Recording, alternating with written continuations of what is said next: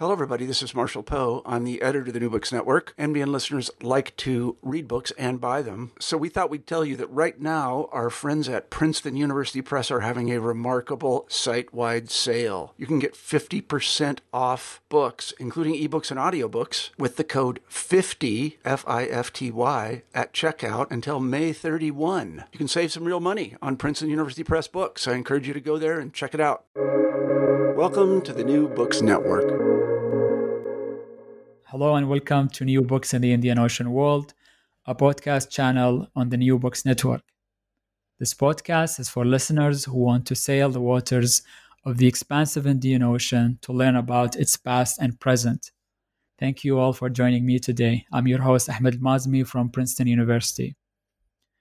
Today I'm here to talk to Mahmoud Kooria, Khadija uh, Khader, and Sophia uh, about their special journal issue narrating Africa and South Asia, published in South Asia History and Culture Journal, uh, Volume 11, Issue 4, in 2020. A few words about uh, our guest today.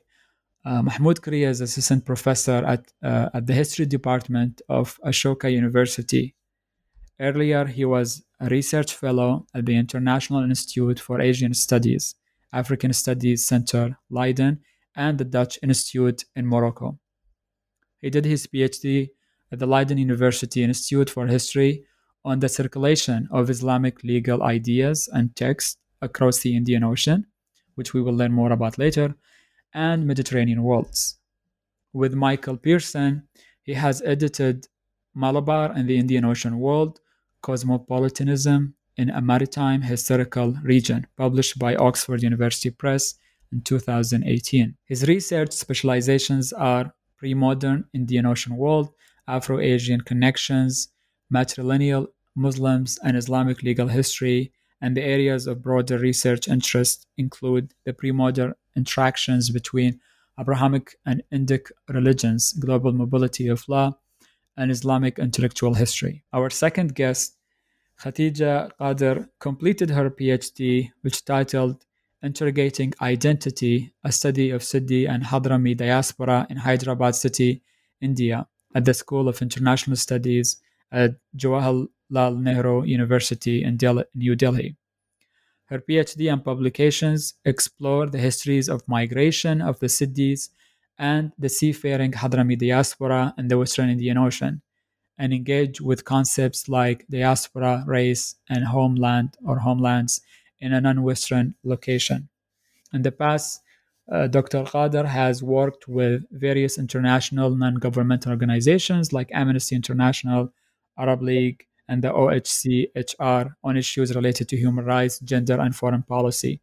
She is currently teaching at the Center for International Relations at the Islamic University of Science and Technology in Jammu and Kashmir and she's joining us actually from there. Uh, our third guest, uh, Sophia uh, Piquenot, is a PhD candidate and lecturer in social anthropology at the University of Toulouse. Uh, Jean uh, uh Jaurès of, France, uh, currently writing a dissertation entitled Black India The Social Constructions of Siddhis, African Descendants in India. Her research focuses on Siddhis' ongoing processes of unification these are based on a common identification with African origins, building on existing and newly emerging networks of Indians of African descent at different levels, which are local, regional, national, and transnational. She examines the various social constructions enabling these unification processes, reflecting the way Siddhi people are constructing and negotiating their place in Indian society, but also on an international level, an echo of other global movements. By discussing the special journal issue narrating Africa and South Asia, we will explore, explore the multifaceted and longue durée history of the African diaspora in South Asia. The themes of the articles cover many grounds, such as race, religion, uh, social and intellectual history, space and place, social networks, and globality, memory studies, uh, and identity politics, among many other themes. In the introductory article, Mahmoud Kooria wrote, and I'm quoting him the historical and contemporary experiences of Afro descents in South Asia are different from their North American and European counterparts on several fronts. Even though they all experience similar trials of obligatory migration and forced labor, slavery and marginalization, etc. However, in South Asia, racism is constructed uh, debating point among uh, uh, constricted debating point among scholars and activists, while its existence is largely rejected or downplayed in the public sphere. The Afro descendants have been at the receiving end of various racist and, and racial and racialist discriminations, and their experiences resonate with many other systematic conundrums in the region. Welcome, Mahmoud, Khadija, and Sophia to New Books in the Indian Ocean World, and thank you all for taking the time to join the podcast. Uh, I would like to, and as the listeners would like to know uh, a bit about yourself, if you may say a few words uh, about yourself beyond what I said uh, in terms of where you grew up, how you became interested uh, in Africa and India, connections across the Indian Ocean, and if you would like to mention any scholars and mentors and books that shaped your thinking please do. Uh, any of you can go first. Yeah. Okay. Uh, maybe uh, I'll start, and then you know others can join in. So I originally come from Kerala in southern India, uh, and my interest in the Indian Ocean uh, world probably started my upbringing in a region that was not very far away from the uh, Arabian Sea. And however, I don't remember seeing a sea until my uh, teenage, early teenage, and uh, eventually once I uh, went to Jawaharlal Nehru University, where did I where I did my masters in the ancient Indian history. Uh, I sort of ex- uh, got opportunities to explore different venues or different potentials of the Indian Ocean as a analytical framework. I I was fortunate to do two courses with Professor Yogesh Sharma at that time uh, on the Indian Ocean world in the medieval period. And eventually, I also, at that time, we had a very good gathering in J- uh, JNU, although they were coming from not necessarily from the history department, but mostly from international relations or uh, from languages and literature and so forth. All of them were very interested in the in the sort of work that were going uh, around at that time. And I also had the opportunity to read uh, Engseng Ho's Graves of Tarim, a work that you know sort of uh, influenced uh, the way in which uh, you know Indian Ocean uh, could be uh, explored further. So, but still, uh, I couldn't pursue. I didn't pursue after even for my MPhil. Where at that time, I was mostly looking at the Western Ghats, mostly the through from through uh, an archaeological landscape archaeological perspective and uh, combining with the uh, history early medieval and early modern history. So uh, eventually once once i came to leiden that's when i got the full opportunity to explore the uh, breadth and uh, depth of indian ocean through different archives and materials when I did my PhD uh, on the circulation of Islamic law uh, in the Indian Ocean world, where I looked at the uh, history of Shafi school of law and why and how Shafi school of law sort of became important. And that sort of fascination continued, and I'm still, uh, you know, very uh, fascinated. Uh, the different kind of promises or you know different kinds of treasures that the Indian Ocean still provides in terms of you know stories, narratives, shared cultures, exchanges, uh, languages, and so forth. Yeah, that is what uh, sort of a short uh, biographical, you know, trajectory, so to speak. Yeah. Th- thank you for that, uh, Khadija or Sophia. If you would like to go to next. Um, I can go next. Um, so uh, I grew up. Uh, I I was born in Hyderabad, but I grew up all over India, um, because uh, my father was in a government job, and um, most of the times I would be the only uh, Muslim child in my school, in my class, in my neighborhood. Um, then for my college, after my school, uh, my schooling finished in New Delhi, I went to uh, the US, and that was the time around which 9/11 happened, and there was this whole debate around the idea of radical Islam, fundamentalism, what it meant to be Muslim. Um, there was a constant sort of um, um, at that point uh, as a as a as a young person, as a young student who was doing her bachelor's in the U.S., I also wanted to. I engaged with my identity, my Muslim identity, what it meant, etc. So from the very start, uh, there has been an interest, as far as I'm concerned, in what it means to be a Muslim and uh, what it means to follow Islam. Islam and Muslim being two different sort of uh, heuristic categories, uh, uh, essentially.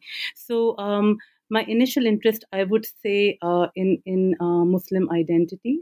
Um, um, comes from the trajectory my life has had, and especially because um, I've never really, I've not been an enrooted uh, person. I have always been uh, all over uh, while growing up, and even today. So I think that has had a big impact on um, on why I chose this uh, subject. But um, when I started reading on Muslim identity, especially during my MPhil and PhD, um, I realized that most of the time scholars were approaching it from the same sort of similar tropes of either syncretism or this focus on local registers. So, if you want to understand uh, different groups, say within South Asia or within the boundaries of India today, you would have to sort of focus on the local registers of these groups, how they uh, cognize themselves, what kind of practices, customs are followed, etc there was this whole idea of the third space. And it seemed to me that it was inadequate because I I think that Muslim identity is rationalized, cognized, realized in a more complex way. Um, it is uh, more than just being fundamental, it is more than just being local, uh, it is more than just being syncretic. Uh, so, um, the whole idea of transregional uh, transregionalism uh, was um, very very important uh, to how I wanted I I sort of saw engaging myself with this identity. And that is where my interest in Indian Ocean came from because I was born in Hyderabad which is part of the Deccan uh, plateau which is uh, the peninsular part of India. And uh, I realized that the that the peninsular part of India has had a long history of um, interaction, of uh, mobility, of uh, connections with other parts of the world. And I wanted to see how identity, especially Muslim identity, has been uh, negotiated by different groups in uh, living uh, in in in. Um, in the peninsular part of India. So I picked, uh, uh, so for my research, I came to Hyderabad, and there were two distinct communities that lived in Hyderabad. One was the Siddhis, and the other were the Hadramis, who uh, are uh, Arab uh, Indians and, of course, Afro Indians. And I wanted to sort of see how is it that they understand themselves, because if you were to, if you speak to uh, many uh, uh, Siddhis and Hadramis in in in Hyderabad, they still um, see themselves as distinct from the uh, dominant population, both Muslim and otherwise, and uh, they have constructed a different narrative around their identity. So um, this was very interesting because it was also happening at a time when, especially for a student in IR, we were getting exposed to discourses coming out of Europe and America on multiculturalism, on diaspora, on the idea of assimilation, on uh, on what virtues or what values are to be privileged as desirable and what are to be rejected as undesirable for a diasporic community, and this whole sort of stress on how to assimilate. So, when I looked at the discourses that we live under in our modern period and how diasporas of longue durée have negotiated these in spaces, in non-Western spaces like Hyderabad for centuries now. It uh, it um, sort of uh, became a research question I wanted to uh, engage with. So uh, I, I uh, this was uh, central to my um, my sort of interest in in the subject, and also I just um, the idea of mobility is so central to Islam. Uh, if you know, Islamic calendar begins with the Hijri. So, mobility has been very central to how Islam has not only spread, but has also. Um, has also defined itself. So um, I also wanted to understand how mobility uh, impacts uh, the regions where uh, Islamic uh, culture or dynasties or um, rulers have uh, have lived. So that is broadly the trajectory of my research. Mm-hmm. Very fascinating and interesting. Uh, thank you. Uh, what about you, Sophia? yeah, sorry. first of all, you please apologize me for my accent and my uh, English, as I did not go to English medium school or University. so, to give a bit more background about myself, I'm now 33. I grew up uh, in the suburbs of Paris, where I lived until I was 20. I was always in the public school system and grew up uh, alongside friends of very diverse social and cultural backgrounds and uh, in particular children whose parents were from West Africa, mainly from Mali, Senegal, Congo, or Cameroon, but also from North Africa and West Indies. Uh, in contrast to what was happening uh, at the national level in France, there was a microcosm in the Parisian suburbs where having African origin was something to be asserted with pride and a source of power and strength. On the other hand, mm, being white with a French ancestry was not in the suburbs of Paris. Uh, it would have been better perceived, for example, to have Spanish or Italian or Portuguese origins. Um, I grew up in a climate where racism directed at African people was widely and uh, openly criticized in a response to the constant persecution from the police directed at young people from Africa or Caribbean, Caribbean backgrounds. Um, it was a reaction to the racial profiling, which was a part of their daily lives, but also to the struggle to find work, being constantly uh, considered at, as foreigner in their own society. In this environment, in these suburbs, where it was uh, like a sort of reversal of power and of the system among, among young people, uh, whereby people's origin were proudly affirmed and protected them. However, there was uh, violence too. We also lived in a very negative atmosphere in which being in trouble brought you more respect because it meant that you had a harder life or less to lose. But this place where I grew up inspired me and it opened a lot my mind. For all of us, children and teenagers at that time, we were all the same, despite any differences. We were friends, or boyfriends and girlfriends, and we shared our lives.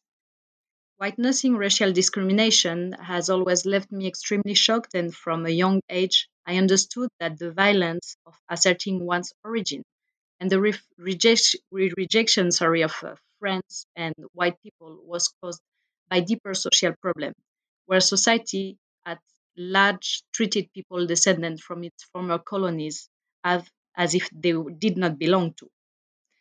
After finishing my secondary school, I decided not to go to university and instead went to a music school as I was passionate about singing. I felt at odds with the new Parisian world that I was discovering, which was steeped in French culture and music when most of my own references were hip hop and R&B. I would have preferred to study jazz, but at the time I did not know it. On singing teacher, one singing teacher recommended uh, me to apply to Berklee in the US, but I did not speak any word of English at that time. I looked into becoming an au pair in England, but a career advisor convinced me to go to Australia instead because English lessons were more cheaper.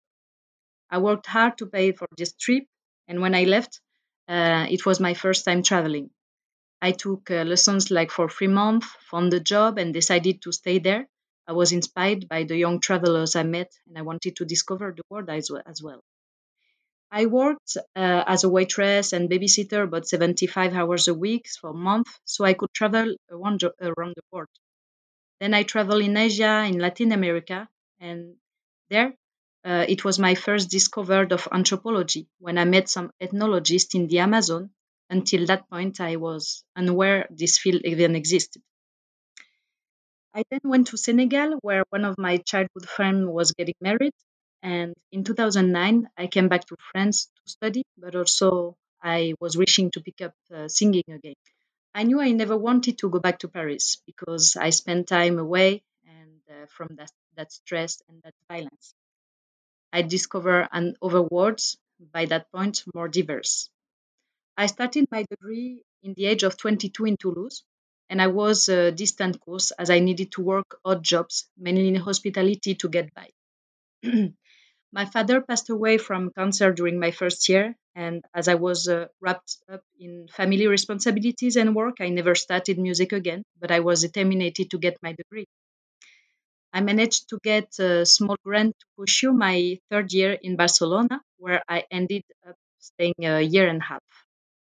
In Barcelona, I was shocked to discover that all black people there I met were either street vendors or tourists from other countries. In Spain, racism targeting African people is very present, and whereas there is more space for social mobility in France, African people in Spain can often find themselves limited to this kind of work.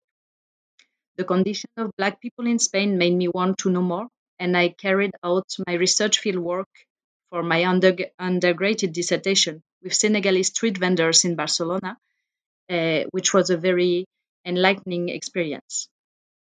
My partner was about to travel to South Korea at that time uh, to train to acupuncture, so I decided to work full time in Barcelona and uh, in a call center after after my degree, and to be able to join him. I worked for a bit uh, in Korea, and then uh, we took off for India. My partner went by went back home by home. Sorry, he went back home. Sorry, and uh, to work, and uh, I remained for four months uh, to discover India and a bit Nepal.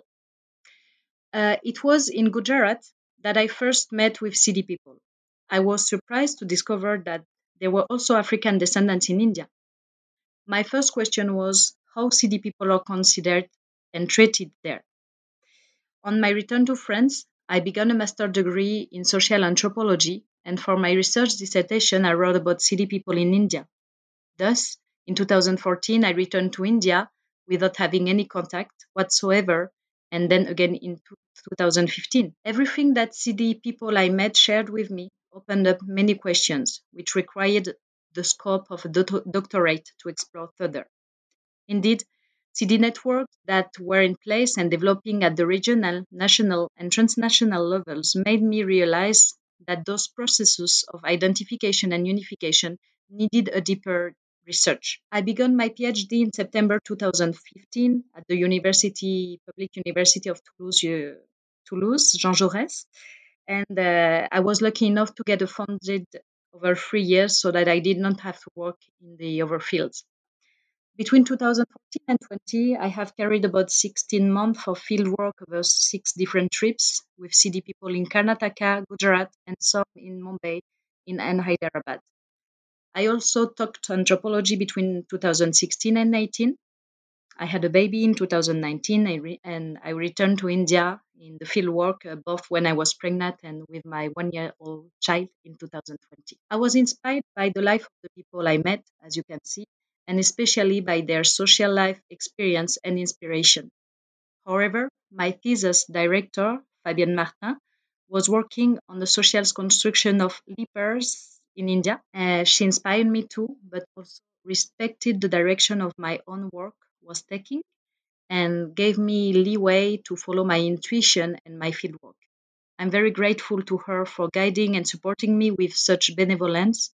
I was also lucky enough to meet Pashington Obeng, Beheroze Shroff, and Jasmine Graves, thanks to Sidi people who connected us. Um, those scholars also inspired me and were all uh, a real pleasure to discuss with. I was also mm-hmm. inspired to end uh, in my research reading the words of Hélène Basu, Pashington Obeng, Beheroze Shroff, Kiran Kamal Prasad, Henry John Drewal, Charles Kamara, and Prita Samdi Meyers about uh, how Sidi have shaped their community and identities. Indeed. Uh, uh, thank you. Thank you for sharing. Uh, thank you all for sharing these fascinating bi- biographies. Um, and they really, I think, help the readers to situate the scholarship and connected to the positionality of of the writers. So if um, if ever somebody wants to write a book, hopefully any of you should actually include their some of their background and positionality in, in their historical writings. That that's always useful uh, for us as readers. Um, so let's now turn to to the issue uh, narrating Africa and South Asia. Uh, I would like to know how did the idea for the special issue develop? Uh, if if any of you would like to share anecdotes of how it came about, and for the editor, how did you select uh, and solicit and organize the articles? I'm really curious how such a diverse range of scholars came together to produce this issue. Uh, thank you, Ahmed. Uh, it was fascinating to listen to my co uh, panelists uh, to hear their stories, uh, especially with regard to you know the ways in which they came to uh, to the field of you know studying the Africans in India.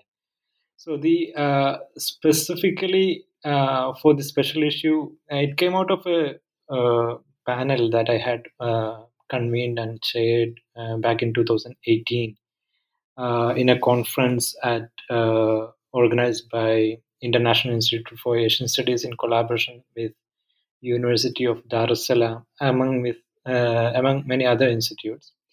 As part of this uh, Africa Asia, a new axis of knowledge, uh, sort of a, uh, I think they organize it every two years or three years, every three years. The first session was in Senegal, and the second one was in uh, in Dar es Salaam. So we had a panel there specifically looking at uh, African narratives or narratives on Africa in the cultural and literary uh, spheres of Kerala. So Kerala, the western coasts of uh, South Asia at large, and eastern coasts of Africa uh, have been uh, two natural arms of the Arabian Sea, with you know voyages uh, aided by the wings of the monsoon winds you could say so both these coastal belts uh, in the coast of south asia in the western coast of south asia as well as in the eastern coast of africa uh, and their hinterlands have historically shared a number of cultural trades commodities commands and cosmologies. The forced and voluntary migrations of Asians and Africans across the Indian Ocean uh, over several centuries have reverberated, reverberated in the memories, literatures, travelogues, you know, you, you name it, in, in many in socio-political imaginations and so forth of both these regions. Uh, but uh, in the existing studies or in the existing narratives, very rarely people talk about this sort of connections, historical connections. So that panel specifically was an attempt to look at, like you know, uh, in the context of Kerala, uh, how you know the uh, Africa or Africans have uh, been depicted in the uh, local literature, in the films, in the songs, in the in the folklores and so forth. And we had very fascinating uh, three four papers at that time. And the issue, the idea of issue, came came out of that panel. Unfortunately, only uh, uh, one person out of the other panel, uh, out of the four, five panelists, managed to submit their articles in time, which is a usual trajectory with most of the edited volumes and special issues.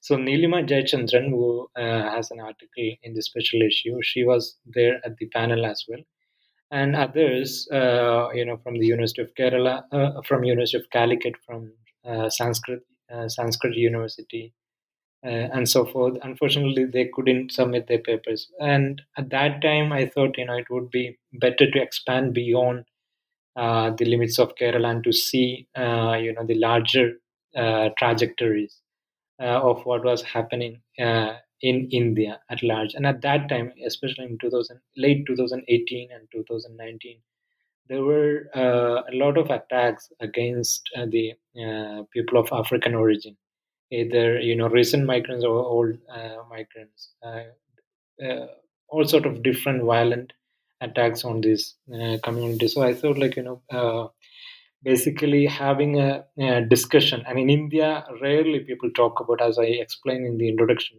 people very rarely talk about the idea of the you know racism. Casteism is something as a, even as an analytical category caste has uh, developed uh, much uh, strongly in anthropology, in history, in, in sociology, and in several fields in, in the Indian subcontinent.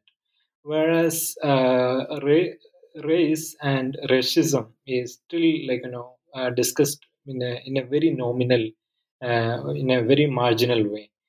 So uh, having a, detailed discussion on race as well as like you know the question of African Africans, uh, uh, I thought it would be better to expand beyond that. And I was very fortunate that you know all the contributors, while I approached different uh, contributors, uh, many of them were immediately you know positive and supportive of the idea and that's how the idea of special issue sort of got materialized and then the uh, editor of South Asian History and Culture, two editors, particularly uh, Dr. Sharmita, Sharmistha Gooptu, was very supportive of the idea. And then through the review process and so forth, it went very well. And we are very happy that it, uh, you know, got materialized. And also, I would say, yeah, as I said, that initially it started off uh, from Kerala as a, a, panel on Kerala, and then it uh, uh, expanded to uh, uh, all, all over India, uh, but also beyond. We have very nice contribution by Shihan De Silva, Surya, also contributed a, a piece on Sri Lanka. So although it would have been great to have you know this larger uh, larger south asian perspective like uh, there are these Siddi communities in in pakistan you know i believe also in uh, bangladesh and so forth but unfortunately we didn't uh, manage to go beyond uh, india uh, except for the work on sri lanka. But I think this is an area uh, and a conversation uh, that you know more uh, more debates, more uh, conversations should happen uh, in the subcontinent, in, in in India, in South Asia at large, so that you know people have better awareness of the shared cultures, shared you know uh, cultural traits, and the shared trajectories of these of both continents, and the ways in which they exchange and continue to exchange ideas, uh, people, uh, and languages and histories across the time. Yeah. Indeed. Yeah. I mean, this is very understudied and underexplored area of research, and uh, such an issue would would I would say open the door for others. Uh, to to follow up and to explore other issues that uh, the issue haven't touched upon. Um, now let's turn to, to the special issue and its architecture. Um, the special issue narrating Africa and South Asia which is a great title, by the way, consists of eight articles uh, with an introduction. The introductory article uh, introduces the interventions of, of the issue. Um, so, if you would share a few words about um, what are these interventions, about how Africa and Africans uh, should uh, be written in South Asian history. Um, if you can offer also an overview of the special issue and its articles, uh, yeah, uh, definitely. Uh, so, uh, as I was mentioning, you know, largely, even though there isn't much discussion on on the African Africans in in South Asian departments of South Asian universities and institutions, still many uh, scholars have worked extensively on these communities. you know, especially from the 1990s onward, we have different monographs on particular figures such as like you know the most influential figure, for example, uh, Malik Ambar, uh, who was an Abyssinian uh, mercenary who rose uh, in the ranks uh, in Deccan in the 17th century. So on him we have at least three three works, including the latest work by Omar H, Professor Omar H. Ali from uh, you know who has written a book on the on Malik Ambar, but also several other scholars but largely uh, the existing studies have been very much i also mentioned this in the introduction there have been like you know five major trends. I am not going to the details of these five different categories scholarly categories uh, uh, or the works uh, you know that look at uh, look into the asia africa connection particularly with regard to south asia. But largely we could say we could say that you know there are these to uh, emphasis on the role of Africans as either slaves uh, in the subcontinent, uh, which was a very uh, brutal uh, exercise, a brutal, you know, practice in the in the uh, in the military and military and political and domestical realms. And then also the mercenary aspect. So either slavery or mercenary practices. These were two major areas in which most of the uh, works have focused. Whereas this issue sort of takes up like you know uh, a stock of you know the narratives of these community of the either the living communities or the historical actors and how they are depicted in the different uh, platforms uh, you know either in literature in the narrate in the popular memories or in the films or in, in newspaper articles so benjamin cohen's the uh, first article if i remember. No uh, this yeah first article i believe in the in the special issue by benjamin cohen uh, looks at the newspaper narratives in in hyderabad as part of this langar procession in the in the 19th and early 20th century. And uh, uh, and then uh, Shihan uh, Shihan de Silva she looks at the musical musical representations on how you know African Africans are depicted or influenced Sri Lankan uh, you know musical genre called Kaffirinha. So how how you know uh, these depictions uh, influence and and then we also have like you know further uh, explorations into the geographical as well as spatial uh, realms, architecture, you know, and how you know. Uh, so Beheroze Shroff and Sonal Mehta look at you know space and belonging and how architect specific architectural monuments as well as uh, graveyards and so forth in in Gujarat, how they are very important for the Siddi community in Gujarat. And uh, Nilima Jayachandran also compares Gujarat, the cases in Gujarat, along with uh, with Kerala, uh, and uh, how uh, the deities and saints are dedicated to the African figures, or sorry, shrines uh, dedicated to the African deities and saints, sort of still play an important role in the making of the or in the narratives of the you know, uh, living communities, uh, living uh, African community, the Siddi community, or otherwise, you know, and how they influence uh, in the existing uh, narratives. And uh, Khadija and Sophia, both of them are here to talk about their own contributions. So, yeah, but they also sort of, you know, clearly show how you know these different narratives about the African community from within the community as well as from outside sort of formulated this uh, larger understandings of the of uh, of the uh, society of the community. So I think, at, uh, and also at last we have this. Uh, the last piece is a co-authored piece by Fayana Jamal Almeida and Pashington Obeng. Uh, Pashington, who is an established scholar who has written extensively on the African uh, community or the Siddi community in, in, the, in the context of Karnataka. So both of them look at you know how the Siddi community formulate uh, their identities uh, with regard to marriage, and marriage becomes an important site in which you know the identity of the race or or the language or you know or family, all sort of these identities become very important, uh, and you uh, negotiate or you know the members of the community negotiate with these identities during uh, during the marriage uh, in preparation to the marriage or during the marriage or after the marriage so uh, taken together the whole issue sort of collects uh, presents a fascinating uh, diversity of the narratives in which the african communities the living as well as the historical communities have you know have underwent uh, or or have undergone in the in the last few centuries. Yeah. Thank you for this uh, very generous overview, and there is much more to to unpack and read. And we are lucky to have uh, t- two authors uh, of these eight articles.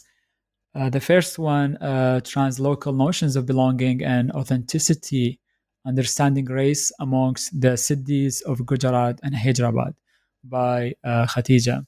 So I would like to ask you first, as an introductory question, um, who are the Siddis? Um, so we know that African descent communities are scattered across the Western Indian Ocean, across southern Arabia and Yemen, Oman, and Persian Gulf, southern Iran, uh, regions of Balochistan, Sindh, Gujarat, Karnataka, Malabar to Hyderabad, under very different names, subsumed under different ethno cultural uh, sort of identity markers, speaking many languages, adhering to different religions. Um, so it's a quite diverse community. But in, in the South Asian context, the Siddi uh, ethnonym, you may call it, uh, takes on to be an identifying marker. So, who are the Siddis within the South Asian context? And what are the roles of, of race and professional occupations in the historical process of forming belonging dynamics, notion of authenticity, and social cohesion in Hyderabad and Gujarat, as you examine in your article? Um, thank you so much, Ahmed, and thank you, Mahmood and Sophia, for your um, introductions as well. Um, so, uh, Siddhis, um, so as you know, historically, uh, South Asia is linked to Africa. Even today, as we speak in Hyderabad, there's multiple African communities that come as students who settle down as doctors, engineers, etc. Sometimes marry locally. So when I began the my PhD, when I began my research, this was a question that uh, I posed to myself as well because, like I said in my introduction, my approach to my PhD was from exploring the idea of what it means to be a Muslim. So I was looking for specific Muslim communities who are um, um, specific Muslim communities in this context that are different yet uh, might share um, or might ascribe to, uh, subscribe to uh, similar uh, ideas. So, to this question, I would say, for the purpose of my research, I uh, I have understood Siddhis as an African diaspora of longue durée who moved to the subcontinent uh, sometime during the early colonial period. Of course, it is true that uh, communities of African descent live all over um, um, the Western Indian Ocean. Uh, they are scattered, uh, completely assimilated at some point, speak various languages, have different um, uh, food registers, um, cultures, customs, etc. But Siddhis, this marker to, with which, um, in the case of South Asia, Pakistan and India and uh, Sri Lanka, uh, we uh, speak of Siddhis. I think this is a particular moment in history when certain settlements started emerging distinct racial religious settlements of communities of African descent started emerging in South Asia. As far as Hyderabad is concerned, um, African Cavalry Guards uh, or AC Guards, the neighborhood where Siddhis are concentrated, is a neighborhood that uh, emerges sometime in the 19th century, right? So uh, we know that um, uh, in, in, in, in the context of Hyderabad at least, that uh, the movement of uh, African um, people was there since the time of the Kuli Qutubs, the first Muslim dynasty. And uh, this is um, uh, this is evident in the names of neighborhoods in Hyderabad. So, names of historic neighborhoods in Hyderabad uh, include uh, Habshiguda or Siddipet, etc. Uh, there is Siddhi Ambar Bazar. So we have in the geography of Hyderabad the presence of uh, communities or people of African descent. But when is it that a distinct settlement emerged? And I think that is uh, the key to answering who the Siddhis are. Siddhis are people uh, or commu- uh, Siddhis is uh, a set of communities uh, living in four or five different states of India now who have um, retained certain racial markers and certain religious markers. And for the purpose of scholarship or for the purpose of uh, or uh, or in the, um, as knowledge is produced about them, we ascribe the category siddhis to them. And uh, knowledge production is something I'll discuss a bit later in my um, in my um, in my um, description of the article. But I think knowledge production is something that we should never undermine, especially when we are talking about identity, because we as scholars and uh, or, or members of a community that produce um, that produce and frame discourse. We also uh, have a large, great influence on how identities sometimes um, uh, realize themselves and the trajectories um, uh, policies take and the trajectories that uh, communities take. So I think knowledge production is very, very important, especially in the context of race and in the context of who the Siddhis are. But to put it simply, Siddhis, are, for the purpose of my research, are African, uh, is, is the African diaspora of longue durée. It is different from the Africans who, uh, people of African uh, origin who are coming to um, the peninsular part of India at this juncture. Uh, these are uh, communities that have settled here for a long, long time and uh, have uh, maintained distinct markers as opposed to those who've come and assimilated and um, have become uh, just um, part of the larger fabric of Hyderabad, uh, so to speak. Um, so the African populations um, as we know in, in the context of India, have varied beginnings and have very distinct presents. So, when you have varied beginnings and very distinct presents, how is it that you can apply a category? A category called Siddhi to a people, um, Siddhi being Afro Indian uh, diaspora uh, of longue durée. So, this was the question I started with. And um, as it evolved, I realized that most of these communities have adapted to local languages foods, customs, etc. I really wanted to understand what it is, uh, how is it that they understand the uh, idea of Africa? Um, what is homeland? What is host society? Uh, do they even understand the idea of a diaspora? Do they ascribe subscribe to the uh, idea of a diaspora? Do they see themselves as a diaspora? Do others, uh, the other dominant uh, identities in their local community, see them as a diaspora? So these were questions that I began with vis-a-vis the Siddhis, and for that I did fieldwork in Gujarat and Hyderabad. Gujarat being an interesting site because it is something that is very well documented. There's many articles on Gujarat, many scholars, many journalists, many uh, intellectuals have accessed. Uh, um, um, Gujarat uh, in the past, especially to understand uh, the Afro Indian Siddhi identity. So much has been written about it. So I thought it would be an interesting contrast to Hyderabad because Hyderabad as a site is just starting to uh, be written about in a sense, and not much has been documented in the scholarly sense on Hyderabadi uh, Siddhis. And um, I realized that Siddhis uh, understood, negotiated, and imagined their racial and religious identities very differently in all these places. Um, and um, by extension, the Siddhi identity held very, different meanings to other populations living alongside them in these different locations. So, to begin with, for example, in Hyderabad, um, I, Siddhis call themselves as Chaush. Uh, so in Hyderabad, if you were to go and ask around uh, where Chaush people live, there's probably two neighborhoods you would be pointed to. One is where the Hadramis live, which is in the older part of the city um, called Barkas. Uh, Barkas is uh, a colloquial, colloquial spin on the word barracks because Hadramis came to Hyderabad as mercenaries and they would live in barracks. And lo- in, in the local pronunciations, barracks became barkas. And the other neighborhood you would be pointed to would be AC guards. So Siddhis understand themselves as Chaush, a ethnonym or a or or um, or a marker that Hadramis also use for themselves. So, in the context of Hyderabad, it's very clear that the Siddhis uh, define themselves as an Afro Arab community, um, which is a sharp contrast to say how the Siddhis in Gujarat uh, describe themselves or imagine themselves. So I'll come to that in a bit. But if you were to see there multiple similarities, there are multiple similarities between um, Siddhis. Um, of uh, uh, uh, multiple similarities between Siddhis and Hadramis. Uh, for example, uh, Siddhis and Hadramis in Hyderabad both wear uh, similar clothes, which is the saroons that are produced in Indonesia, and then from the looms of Indonesia, they are taken to Gulf and um, sort of exported from Saudi Arabia and the UAE. Um, two different parts of the Islamic world. So both the Chaush communities in Hyderabad wear these distinct uh, saroons, which can be easily identified.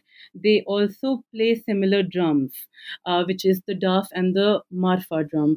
These are drums very distinct from the other musical instruments that Siddhis in Karnataka, Maharashtra, or Gujarat play, which are drums that can be traced to the eastern uh, East African coast very easily.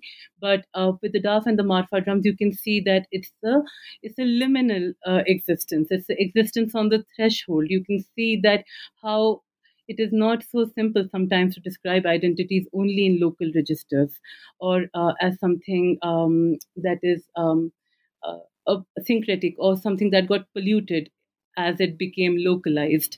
Um, so these drums become a very, very interesting site because both these communities earn their livelihood sometimes by playing the Daf and the Marfa drums. And you can see when you're interacting with the Siddhis and the Hadramis in Hyderabad that there's contestation over the claims on who claims these drums. The Hadramis, of course, claim them as their own, as Arab, and the Siddhis claim them as their own, as Afro Arab. So um, in Hyderabad, uh, as far as the Siddhi identity goes, it became very clear to me that it was a understood uh, as uh, um, as the Afro-Arab identity, and also the Muslim um, religious identity for Siddhis in Hyderabad is very important. They um, there is no demand from within the community for a scheduled tribe status. This is something that multiple scholars have written about vis-a-vis Siddhis in Karnataka and Gujarat, where there's been a potent movement to ask for the tri- tribal status. In Hyderabad, if you were to interact with the Siddhis, they would clearly state that. Uh, they uh, see themselves as Muslims and uh, do not want the tribal status.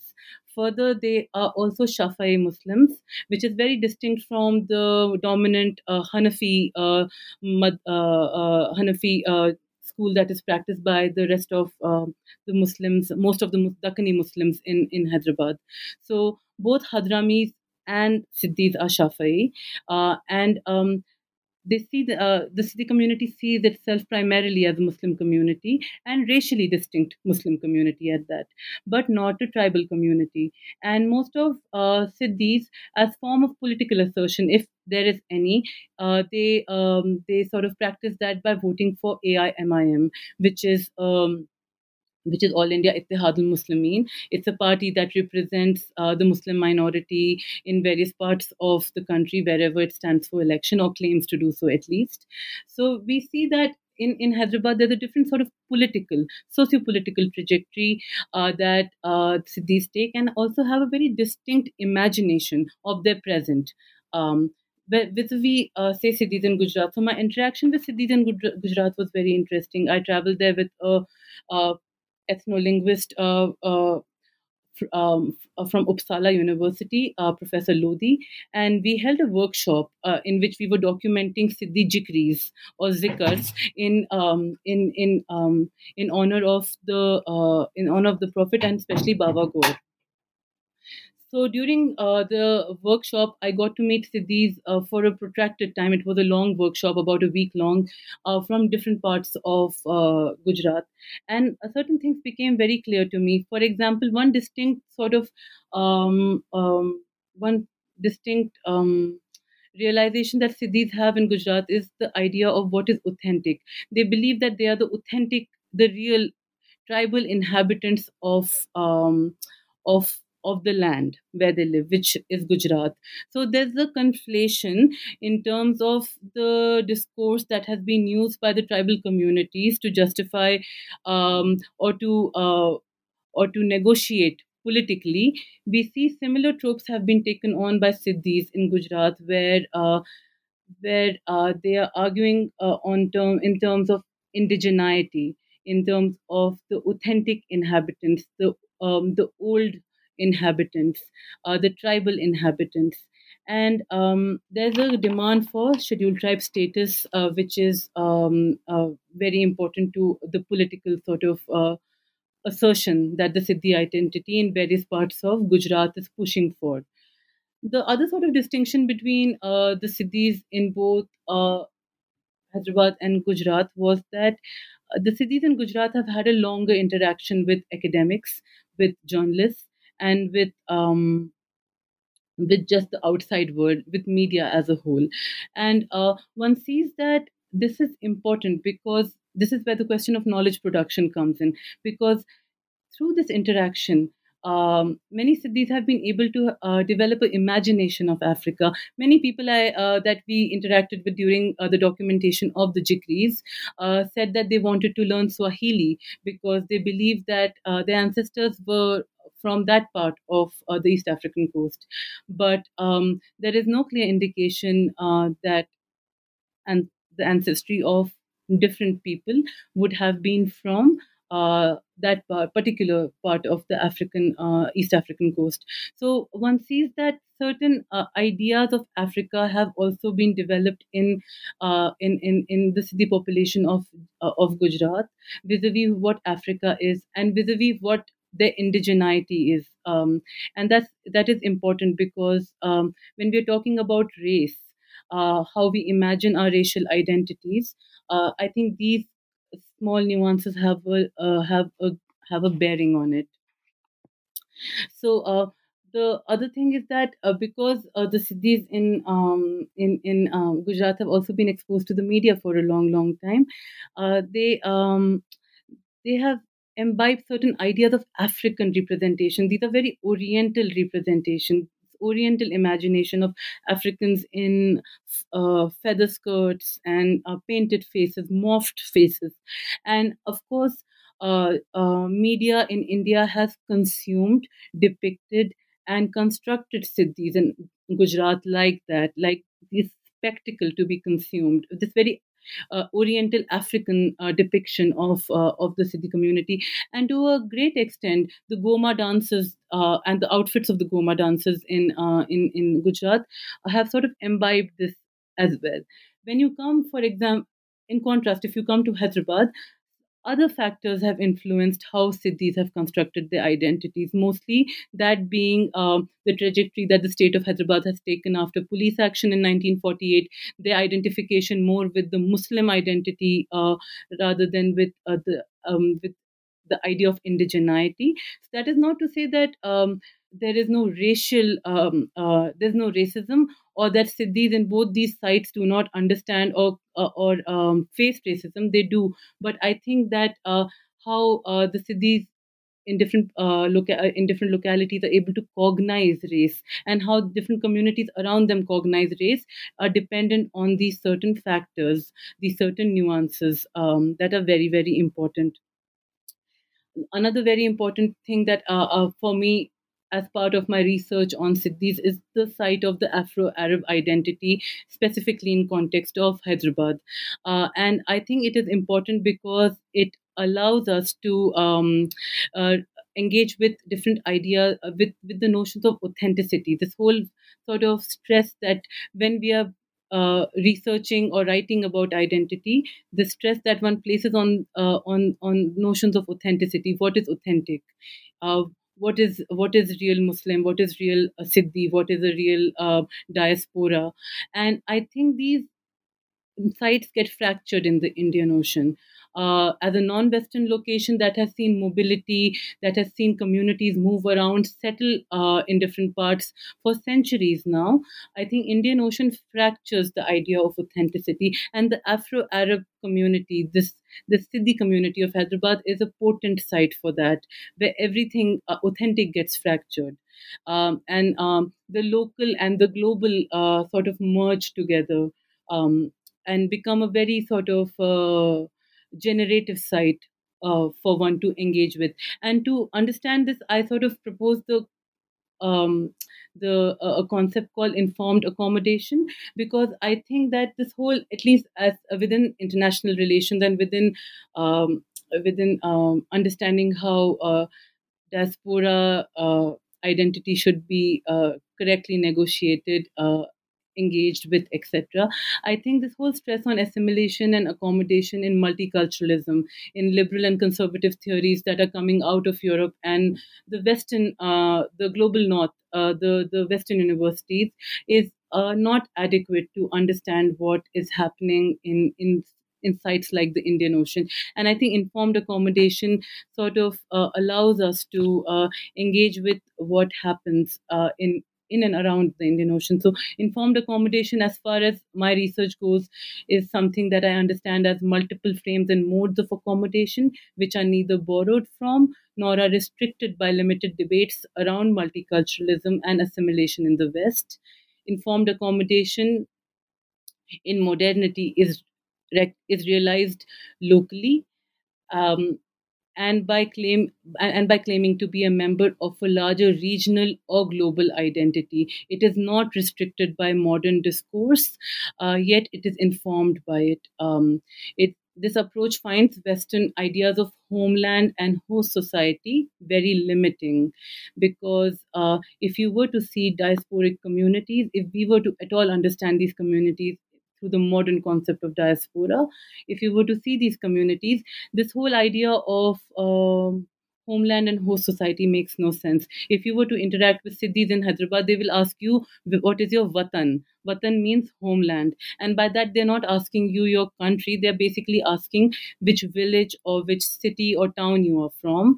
And if you were to ask a Siddhi or a Hadrami in Hyderabad, what which is your Vatan, they would also give you very uh, uh, different answers. The answers would not be Yemen or Hadramaut or India or Hyderabad. They would probably give you more localized answers. So I think that um, when we are dealing with non-Western locations, I think these sites can actually allow us to engage with mobility and with uh, what we understand as diaspora itself in a more generative and more uh, progressive way.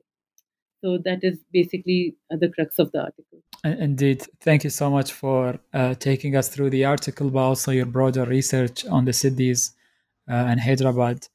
Now we move uh, to another article by uh, written by Mahmood Kooria, Eastern African Doings in South Asia, Pre-Modern Islamic Intellectual Interactions. So slavery and military labor are the dominant associations and frameworks for writing the history of the African diaspora in South Asia, starting with Malik Ambar, as you've mentioned. How does your article intervene by drawing on alternative frameworks, sources, and methodologies to foreground overlooked roles and sites for African history in South Asia, such as intellectual, legal, and religious networks? Uh, can you illustrate that uh, with the examined historical actors uh, in your article? Uh, yes, definitely. Uh, this is also, you know, as you uh, rightly pointed out, uh, there is this uh, larger emphasis uh, in the existing liter- literature, in the existing studies, on the, you know, slavery and military labor in the in the context of South Asia.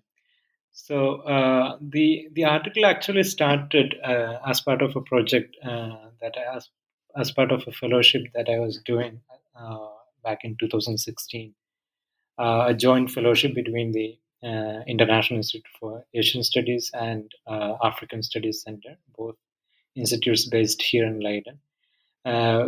in the joint fellowship, I was trying to look at you know this sort of exchanges, intellectual exchanges between Asia and Africa in the pre-modern period. So uh, you know, uh, and the article eventually, like you know, I wrote a short piece uh, uh as a newsletter article in the IS newsletter back in 2016 or 17, and uh, this article is a sort of developed form of that uh, piece, and what I try to explore, and also what I have been uh, ever since wanting to explore, is this, uh, you know, uh, is this exchange between uh, the two continents in the medieval uh, period or pre-modern period, in terms of ideas and intellectuals and so forth. So we don't immediately explore, especially with regard with regard to the history of Islam, we don't explore, you know, Asians and Africans as the exporters of you know not necessarily exporters but you know as people who spread these religions in the in in both subcontinent in both uh, continents. It's mostly you know credited with one exclusively uh, you know with arabs or even more specifically with yemeni arabs. Uh, and that is mainly uh, i would say like you know because of the overemphasis on the role of hadrami community that had uh, started mainly you know started uh, in the in the 18th, uh, 18th century. Sorry, started a little bit earlier, but intensified in the 18th and 19th century. So, you know, Islam or the spread of Islam or the story of uh, the spread of Islam in these places in Asia, in South Asia, Southeast Asia, uh, South Africa, East Africa, all these places have always been narrated or you know told in terms of you know a, a Yemeni story or Arab story. You know how Arabs came into these places and how they spread the religion. We rarely affiliate, you know, the spread of Islam with the, uh, you know, spread of Africans in, in South Asia, particularly in India. So this article is an attempt to look at how you know the different African communities came into the region as scholars, intellectuals, uh, and you know worked in the places as you know religious leaders, as preachers, as qadis, as judges, and so forth.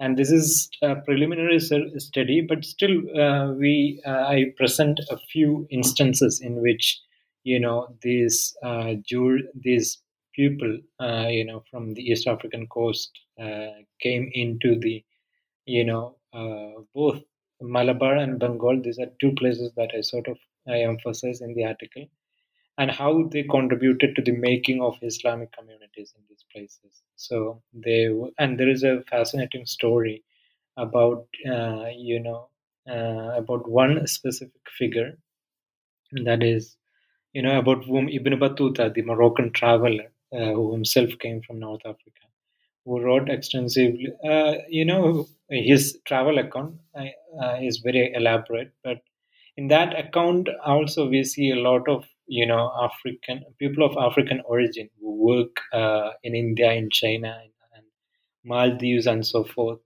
Uh, in different roles as administrators, as you know, as judges, as religious judges, as religious leaders, as benefactors, and so forth. So in this particular instance, there is one very short, uh, you know, you could say one paragraph about one person called Faqih Sa'id, who originally came from uh, Mogadishu, uh, but uh, spent about 14 e- years each in Mecca and Medina, so 28 years in total in, in, in Hijaz. And eventually he went to China and, you know, worked there for a while and then finally he ended up in a small port town uh, of the coast of uh, sorry in the in the Malabar coast on the Malabar coast. So his story uh, sort of uh, tells us, you know, Ibn Battuta mentions him very uh, briefly, and uh, possibly because you know Ibn Battuta, this was not an exceptional case, an anomalous case, rather you know, he was sort of a similar figure uh, to Ibn Battuta, who himself traveled, you know, across these continents. So it must have been uh, wider phenomena, and this, uh, you know, insight, this fragmentary evidence, gives us uh, insights to uh, this sort of, you know, uh, Mogadishu scholar from Mogadishu who built a career in a in a port town called Erimala in Malabar. And similarly, we have we see you know I have written elsewhere, and also briefly I mentioned this in the article as well about uh, about an uh, African agent, an Abyssinian agent who worked for a Bengali uh, sultan in the early 14th century, uh, sorry, early 15th century, and built uh, and managed to build a magnificent uh, law college you know you could say madrasa or law college at that time you know with uh, with enormous amount uh, or em- enormous amount of money that he brought to Mecca in the early 15th century. So the contemporary historian uh, Taqiyuddin Fasi, who witnessed uh, the whole project of this establishment of the college, as well as got eventually appointed as a professor of the Maliki or, or uh, the Sheikh of the Maliki uh, Madhab Maliki School of Islamic Law. He writes, uh, you know, uh, in detail about this uh, this African agent, you know, in such high esteem and such high admiration uh, Uh, towards this figure. So we see like uh, similar uh, uh, figures such as this Fa- Faqih Sa'id from the coast of Kerala, and you know this figure Yaqut Al Anani, who comes from the uh, comes from Bengal and then you know builds uh, an enormous building, uh, enormous structure uh, in Mecca and possibly in Medina as well in 15th century. So similarly, you see a lot of figures, and I mentioned a few more uh, in the article who you know contributed to the very historical making of Islam, and these figures have you know been completely forgotten uh, in the in the narratives about the history of Islam uh, specifically, but also in the history of you know South Asia at large, where uh, we rarely acknowledge these these sort of figures who had uh, contributed to the culture, to the religion, to the society, and, and so forth. So this is you know still something you know I would say uh, a note or an introductory essay on uh, on, uh, on into something that I would like to explore further to see you know further instances of uh, you know intellectual exchanges, religious exchanges uh, before you know the Abyssinian dynasties or the you know the Habshi dynasties were established. And in the uh, late 15th century, 16th century, and so forth, we have this uh, Abyssinian dynasty, sorry, the Habshi dynasties, or you could say Siddhi dynasties. Historians identified in different names. So uh, the dynasties uh, established by the people of African origin in South Asia. So you have these kingdoms uh, in Janjira, in Sachin, in in Bengal in uh, late 15th century. Uh, you know, and you know across the Deccan uh, plateau, where many of the African mercenaries became very influential figures as you know rulers, as administrators, as prime ministers, and so forth. So that mainly this sort of uh, events uh, or this sort of you know increased presence of the African community in South Asia happened much uh, mostly from late 15th century onward. And I would like to see uh, a period like you know, to explore, you know, a little bit earlier between 12th to uh, 15th century. What are the contributions of these, you know, uh, people in the making of history of Asia at large, history of Islam, and his uh, and you know many uh, minor nodal points within these broader categories. And I'm sure the you know at this point the evidences are very fragmentary, but definitely uh, indeed, you know, and, sure and you draw on these uh, alternative of, sources such as uh, inscriptions for writing this article, that, and, and that definitely we need to think on the about role of the many historical experiences of African descent communities beyond just being menial labor, as often told in the historiography, but to think about their other labors uh, and, and worlds. Uh, thank you for that. Uh, yes. Uh, now we now we can move to the modern period uh, with Sophia's article from Afro Indians to Afro Global Networking, yeah. contemporary identification yeah. and totally unification agree. processes amongst these. So, how did African diasporic consciousness develop in South Asia? We heard a bit about the media and uh, the, the role of scholars in this regard uh, and and and who are uh, its actors, the actors of developing the diasporic consciousness? What are uh, its channels uh, and, and, manifestations regionally and globally? And, and finally, in connection to this question, what gives the category Afro-Indian its political and social cohesion within the national and, and Pan-African context? Uh, Sophia, if, if you can speak up. Hello? Yes, I hear you now. Yes, go ahead. Thank you so much for this question, and thank you so much for the intervention of Mahmood and Khadija, which are really fascinating. Um, so, what I have to try to bring out in my article is the fact that this African diasporic consciousness has been constructed in a complex manner as a minority affiliated to the same group by both Indian and global societies. In South Asian history, South Asian history, sorry, African people and their descendants have developed different empowerment strategies, such as creating African alliances, already articulating their self-conscious outsider identities to redefine themselves in Indian society. But in my fieldwork since 2014, mainly in Gujarat, Mumbai, and Karnataka, I have seen this African diasporic consciousness growing.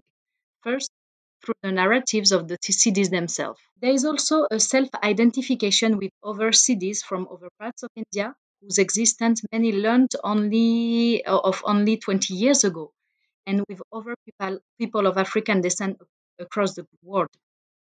Finally, there are the existing and developing Siddhi network with other Siddis in the same region or country, but also with African descendants worldwide.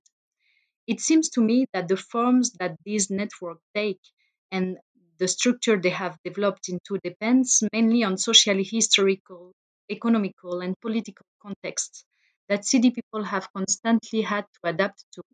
But it's interesting to note that the strategy has always been to unite, following the idea that there is power in numbers.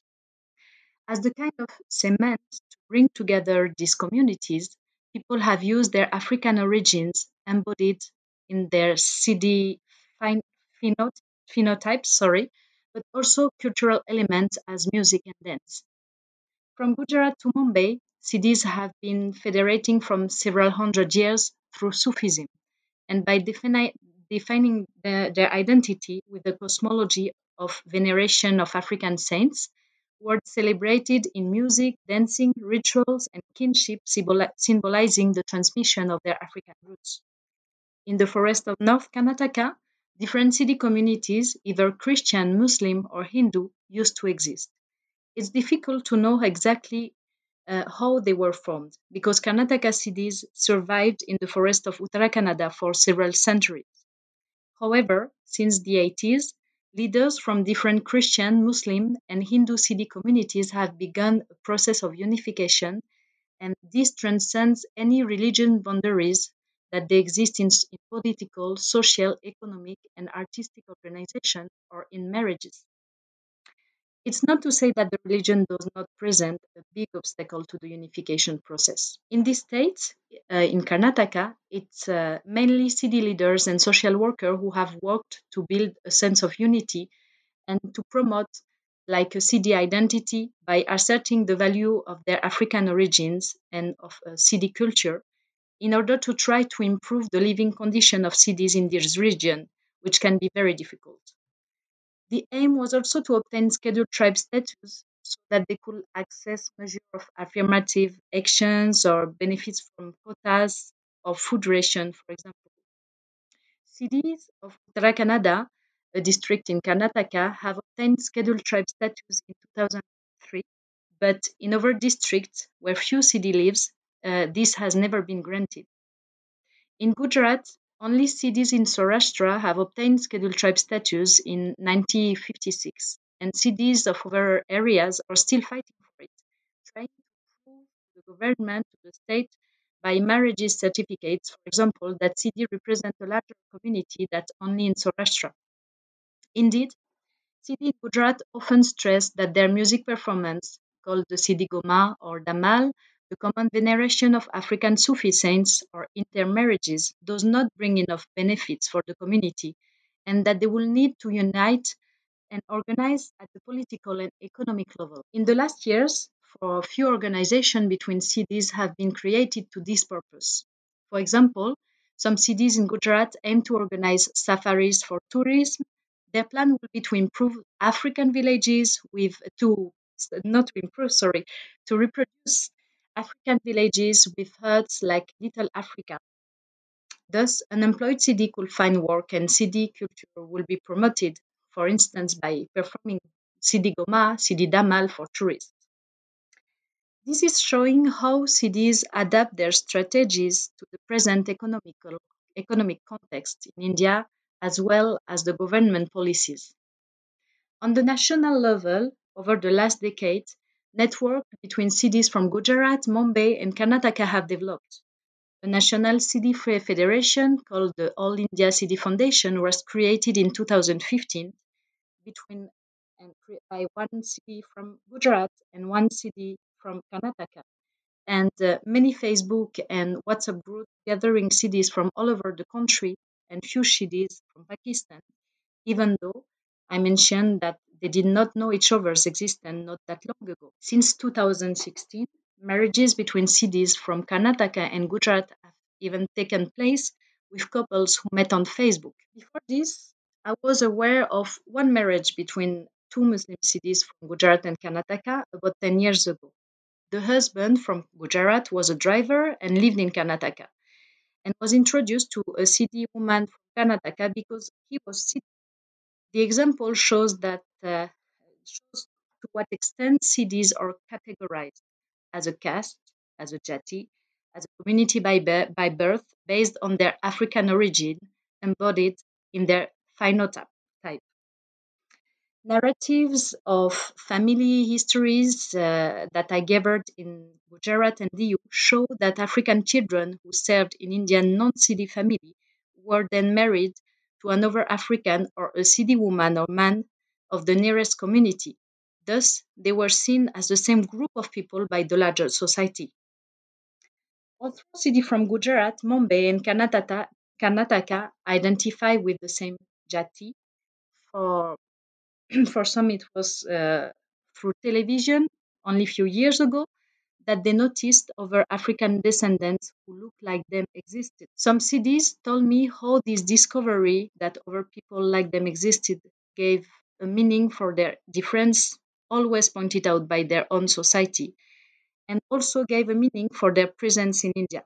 This awareness also come, came from uh, visits of the of researcher, journalists, or or other people of African descent. I'll come back to this uh, point later, which is crucial in the development of the African diasporic consciousness. I would like to insist on the fact that Siddhi's African origins have been largely highlighted by government programs which promote the multiculturalism of India, but also by scholars' recent uh, interest in the African diaspora in the, uh, the, Indian Ocean and the Africanness of Siddhi, as Preeta Sandhi Meyers have stressed.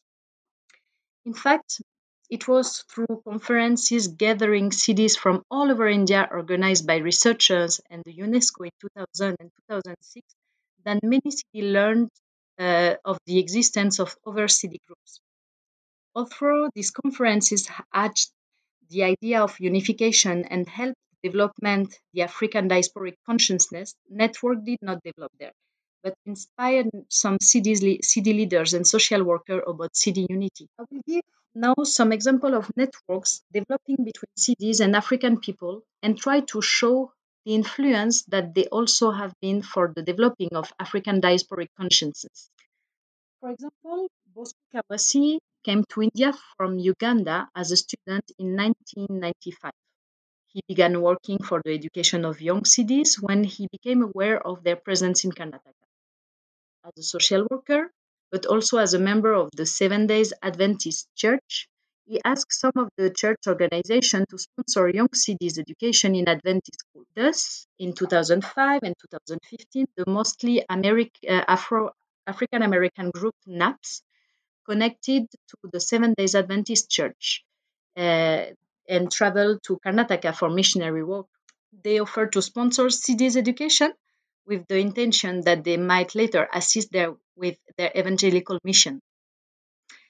Uh, in a recent NAPS meeting in South Africa, the Indian representative was Siddhi. Today, many Siddhi uh, involved in development projects speak fluent English, having received at least part of their education in the missionary school of the Seven Days Adventist Church, sent by Bosco by NAPS or Spring of Hope, another Adventist group from Austria. Pashington Obeng, uh, a Ghanaian American scholar who has uh, written in this special issue, has also opened up transnational connection for Siddis. At the request of a South African colleague, Pashington Obeng facilitated the participation of three Siddi men in the 8th Pan African Congress in Johannesburg. Thus, in 2014, Mohan, Jairam, and Ramnath Siddhi, uh, three Hindu Siddi leaders and social workers, traveled to South Africa to represent Siddis in this congress.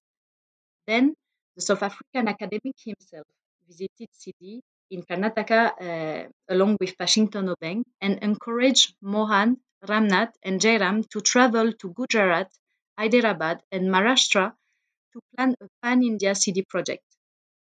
A few months later, Mohan was invited to participate in a conference in London organized by the UK Global African Congress, Pan Africanist organization, on the question of reparation. In London, Mohan connected also with uh, uh, Aja Nana da- Salifu Dagarty, a German of Ghanaian descent, Pan Africanist, humanitarist, agriculturist, and human rights activist.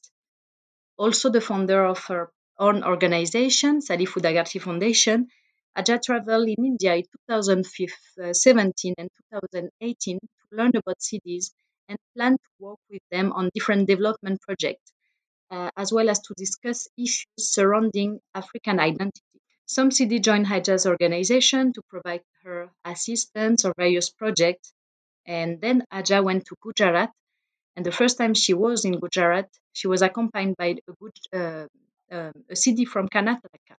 Mohan also connected with Sidis in Gujarat a long time ago uh, while he was uh, there assisting an English photographer um, and uh, for his photography projects uh, about Sidis. Since 2014, mm, when my fieldwork began, many other transnational connections has formed. To give a few more examples, in 2017, members of the Black Hebrew Israelite group Mashara Ya Shahala visited the Sidi in Karnataka and Gujarat. The explicit aim was to aim was to convert people of African descent worldwide in their religion. Their mission interest, interested some Sidis in Karnataka as African people were placed in the heart of the religions. But their missionary intent did not work in Gujarat, as Islam Sufism is of the great importance to Sidis' own understanding of their identity. In 2018 and 2019, encouraged by the radio program on Sidis, Amadou Dembele Mali Bandagara, a Malian travelers, traveler sorry, living in France, embarked on a journey across India to meet Sidi people and told me that uh, he used to travel to many parts of the world where African descent are living as he wants to meet his own brothers and sisters. Those examples show how transnational connection with other people of African descent has promoted an African diaspora consciousness about, about Sidi, but also create or stimulate Sidi networks at the national level. Many exchanges between Sidi and other African descents also take place on social networks, and they exchange messages like about history of slavery, about black people place in the world, violence against black people, ideologies like blackness or Pan Africanism. For example, the the Hebrew the, the Hebrew Israelite Israelite sorry missionaries contacted Sidi people Facebook. In 2020, about 20 Muslim Sidi from Gujarat traveled to Gujarat to uh, from Karnataka sorry traveled to Gujarat to celebrate the Urs Festival of Babagor, the patron African saint of the Sidis in Gujarat. Sidis from both states met uh, in uh, pilgrimage in Ajmer in Rajasthan, and some others uh, met in Facebook. They were both talking about um, inviting the Sidis of Karnataka in, in, in the Babagor uh, Urs festival. In that way, Karnataka Sufi Muslim Sidis learned about the existence of the shrine, the Dargah, of the Sidi Sufi saint in Gujarat. After having, having been a place of meeting for many Sidis in Gujarat, Babagor Shrine might become a platform for Sufi Sidi network at the national level. Who knows? Sidis have understood that their uniqueness in India as African descendants would help them to open up new avenues on the national and transnational levels. Their hope is that the new connections they are building with will create opportunities for increase their social their social mobilities. The unification processes I mentioned on the local, uh, regional, and national levels are the response of a minority oppressed for hundred years uh, for hundred years in India. They follow the same logic as the pan, uh, as the origins of the Pan Africanism in response to centuries of slavery, colonization, domination, and segregation. The main goal of Pan Africanism, when it was created, was to help people protect their right, to encourage respect and equality, to promote education and access to higher social political position and to fight against racial, racial oppression through the world. Siddhism, through uh, so uh, different level and at different time, seems to follow a similar logic. But today, Siddhi and Pan-Africanists, Siddhis and Pan-Africanists are meeting, uh, and their story echo each other. Certain um, prominent African figures like Nelson Mandela are often mobilized during political struggles of the Siddis of Karnataka. These also include Barack Obama, but also sports personalities, football or cricket players, and musicians of African descent, especially for younger generations. The latter often associate with a Pan-African identity more through Rastafari uh, accessory and Afro music, Afro haircut, all of which have become increasingly popular with the young Siddis of Karnataka and Gujarat. Siddi leaders and social workers in both states know that putting forward the value of their African origin was a source of appeal, but also a symbol of a political struggle, and it could be used to try and shake off the shackles of history and of their black condition in India. Pap Ndiaye, a French historian who has worked on black mi- minorities in France, described this black condition as a social situation which is not that of a class, a caste, or a community, but whether that of a minority which shares the social experience of being considered as black. This black condition is shared and resonates today beyond the boundaries of the black Atlantic described by Gilroy, Gilroy sorry, uh, as identification and networks develop with uh, over Siddis, over African descendants across the world beyond the confines of the Black Atlantic.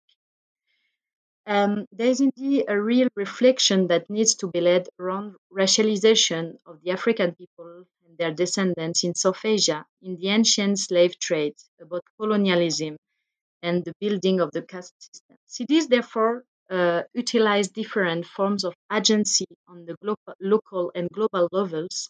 They use their African origin as a federating element to try to renegotiate their social position in thank, India. Thank you, Sophia, for this, uh, this detailed uh, uh exposition of, of the um, of African diasporic uh, consciousness and politics in South Asia.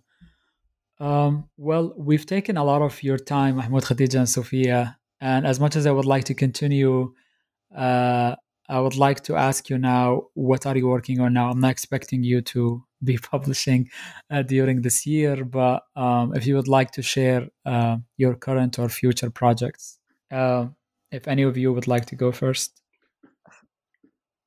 Not me this time. I, I think I started twice. Uh, if Sophia or Khadija would like. Yeah, I can. I can. I can start. Yeah, no problem.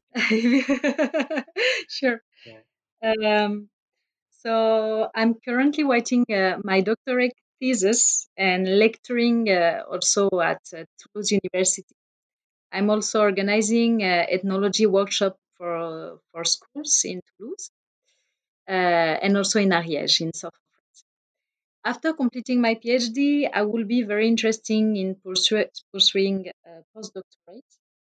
I'd like to go um, to gain new perspective of the processes of unification of Indian Siddi by comparing and linking them with the experiences of Siddis in Pakistan and Kaffirs in Sri Lanka.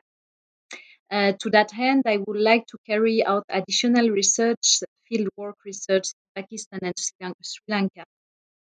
Another subject I'd like to explore uh, and that raises many questions is that of the, the, the, presence of the Sufi saint Bava Gor and Mai Misra in Karnataka, even among Christian Siddis that Siddi people have talked to me about. Uh, I, will be, I will be delighted to take part of a collaborative project uh, in partnership with historian, linguist, and perhaps archaeologist to delve deeper into questions that my fieldwork has brought up, especially from the life story that I have collected. However, uh, I cannot deal with all the questions alone, and it will be it will take uh, the effort of a multidisciplinary team, uh, I think. Well, I'm also going uh, to apply to other position where I can uh, help uh, the development of social anthropology outside university because I'm convinced that anthropological reflection should be at the heart of our societies. And yet, as things stand by now, most, most people are unaware of this field. that sounds all fascinating, and, uh, and also uh, I'll be waiting when my PhD for these projects. will end. Uh, what about you, Khatija? Like a little bit of time for other patients like singing or yoga. Let's see. Um, so uh, first, thank you, Sophia and Mahmood. Just listening to you guys, uh, both of you, uh, one learns so much um, about the Indian Ocean. So um, for my upcoming research, what I'm working on right now is on the emergence of possible uh, Muslim counterpublics. There has been a lot of uh, discussion and debate around the concept of Islamophobia, and um, given my research on identity, questions related to identity, the adequacy of uh, categories, uh, modern categories, uh, if they're able to capture our existence or not uh, as human beings, um, if they're able to compartmentalize us as human beings or not. Um, and given my um, experience in the last few years uh, with uh, international human rights organizations, I think um, I'm at a position now to uh, engage with questions related to the possible um, emergence or existence of uh, of a Muslim public or Muslim publics uh, or counter publics. So, in the context of South Asia, especially India, um, uh, I uh, have started working on um, certain um, possible counter publics. So, journalists in Kashmir, for example, and the narrative that they present about Kashmir, how that allows for the creation of a counter public, not just a Kashmiri counter public, but also a larger Muslim counter public, possibly within the political context of uh, India and South Asia. So um, this is the current ongoing research. I'm um, it's, it's still in the process of um, it's still in the process of uh, being um, drafted and uh, designed. So um, I'm not sure if Kashmir will be the site of focus or if there will be other sites of focus as well. But I would really like to uh, come back to Indian Ocean because that remains um, possibly uh, my um, primary interest as far as research goes. So I would like to also see how possible counterpublics are emerging in, in, in and around South Asia. And I think there's a lot of political developments as far as a student of IR goes. Um, with uh, around the Indian Ocean, especially Western Indian Ocean, political developments. Uh, for example, where you are located, Ahmed, uh, with UAE uh, and certain policy decisions that have happened now, and certain discourses and counter discourses that are happening within the Gulf uh, political uh, scene. That all sounds very uh, I'm, interesting. I'm, I'm, still developing uh, this. and last but not least, research, Mahmood. So hopefully, uh, in the years to come, or in, in a year or two, I would be able to um, publish something out of it as well. Uh, yeah, I will. I'll try to be very brief. although you know, I have been working on multiple projects simultaneously. I would say uh, for next two years, uh, next few years, what I'll be mostly focusing on is current project that I have uh, uh, I have been pursuing for the last few years on the matrilineal slash matriarchal communities of the Indian Ocean world. Uh, so there are these multiple communities in which women were at the center of, you know, property regime, inheritance, and so forth. So I would like to study these communities in a connected and comparative perspective uh, in Mozambique, in uh, in Comoros, in India, in uh, Sri Lanka, Indonesia and Malaysia and so forth. So that is one main project, and the second uh, work, uh, which is also sort of anchored in the Indian Ocean, but slightly away from it, uh, is the is a sort of source publication on the Malabar rebellion that had happened in the uh, between 1792 and 1922 uh, as part of the larger you know, a sort of anti-colonial, uh, uh, anti-imperialistic rebellions. So that is the second project besides the publication. That's that's my, great. Um, you know, I'll be anticipating all of these fantastic projects, hopefully and hopefully maybe we can have you again on the so podcast. Uh, thank you for this conversation in which we learned a lot really about Africa and South Asia and their interconnections. And thank you for the listeners for staying with us uh, to learn and explore the special uh, about the special journal issue narrating Africa and South Asia, published in South Asian History and Culture, uh, volume 11, issue 4 in 2004, uh, 2020. This is your host, Ahmed Al Mazmi. Stay tuned for the next episode of New Books in the Indian Ocean World.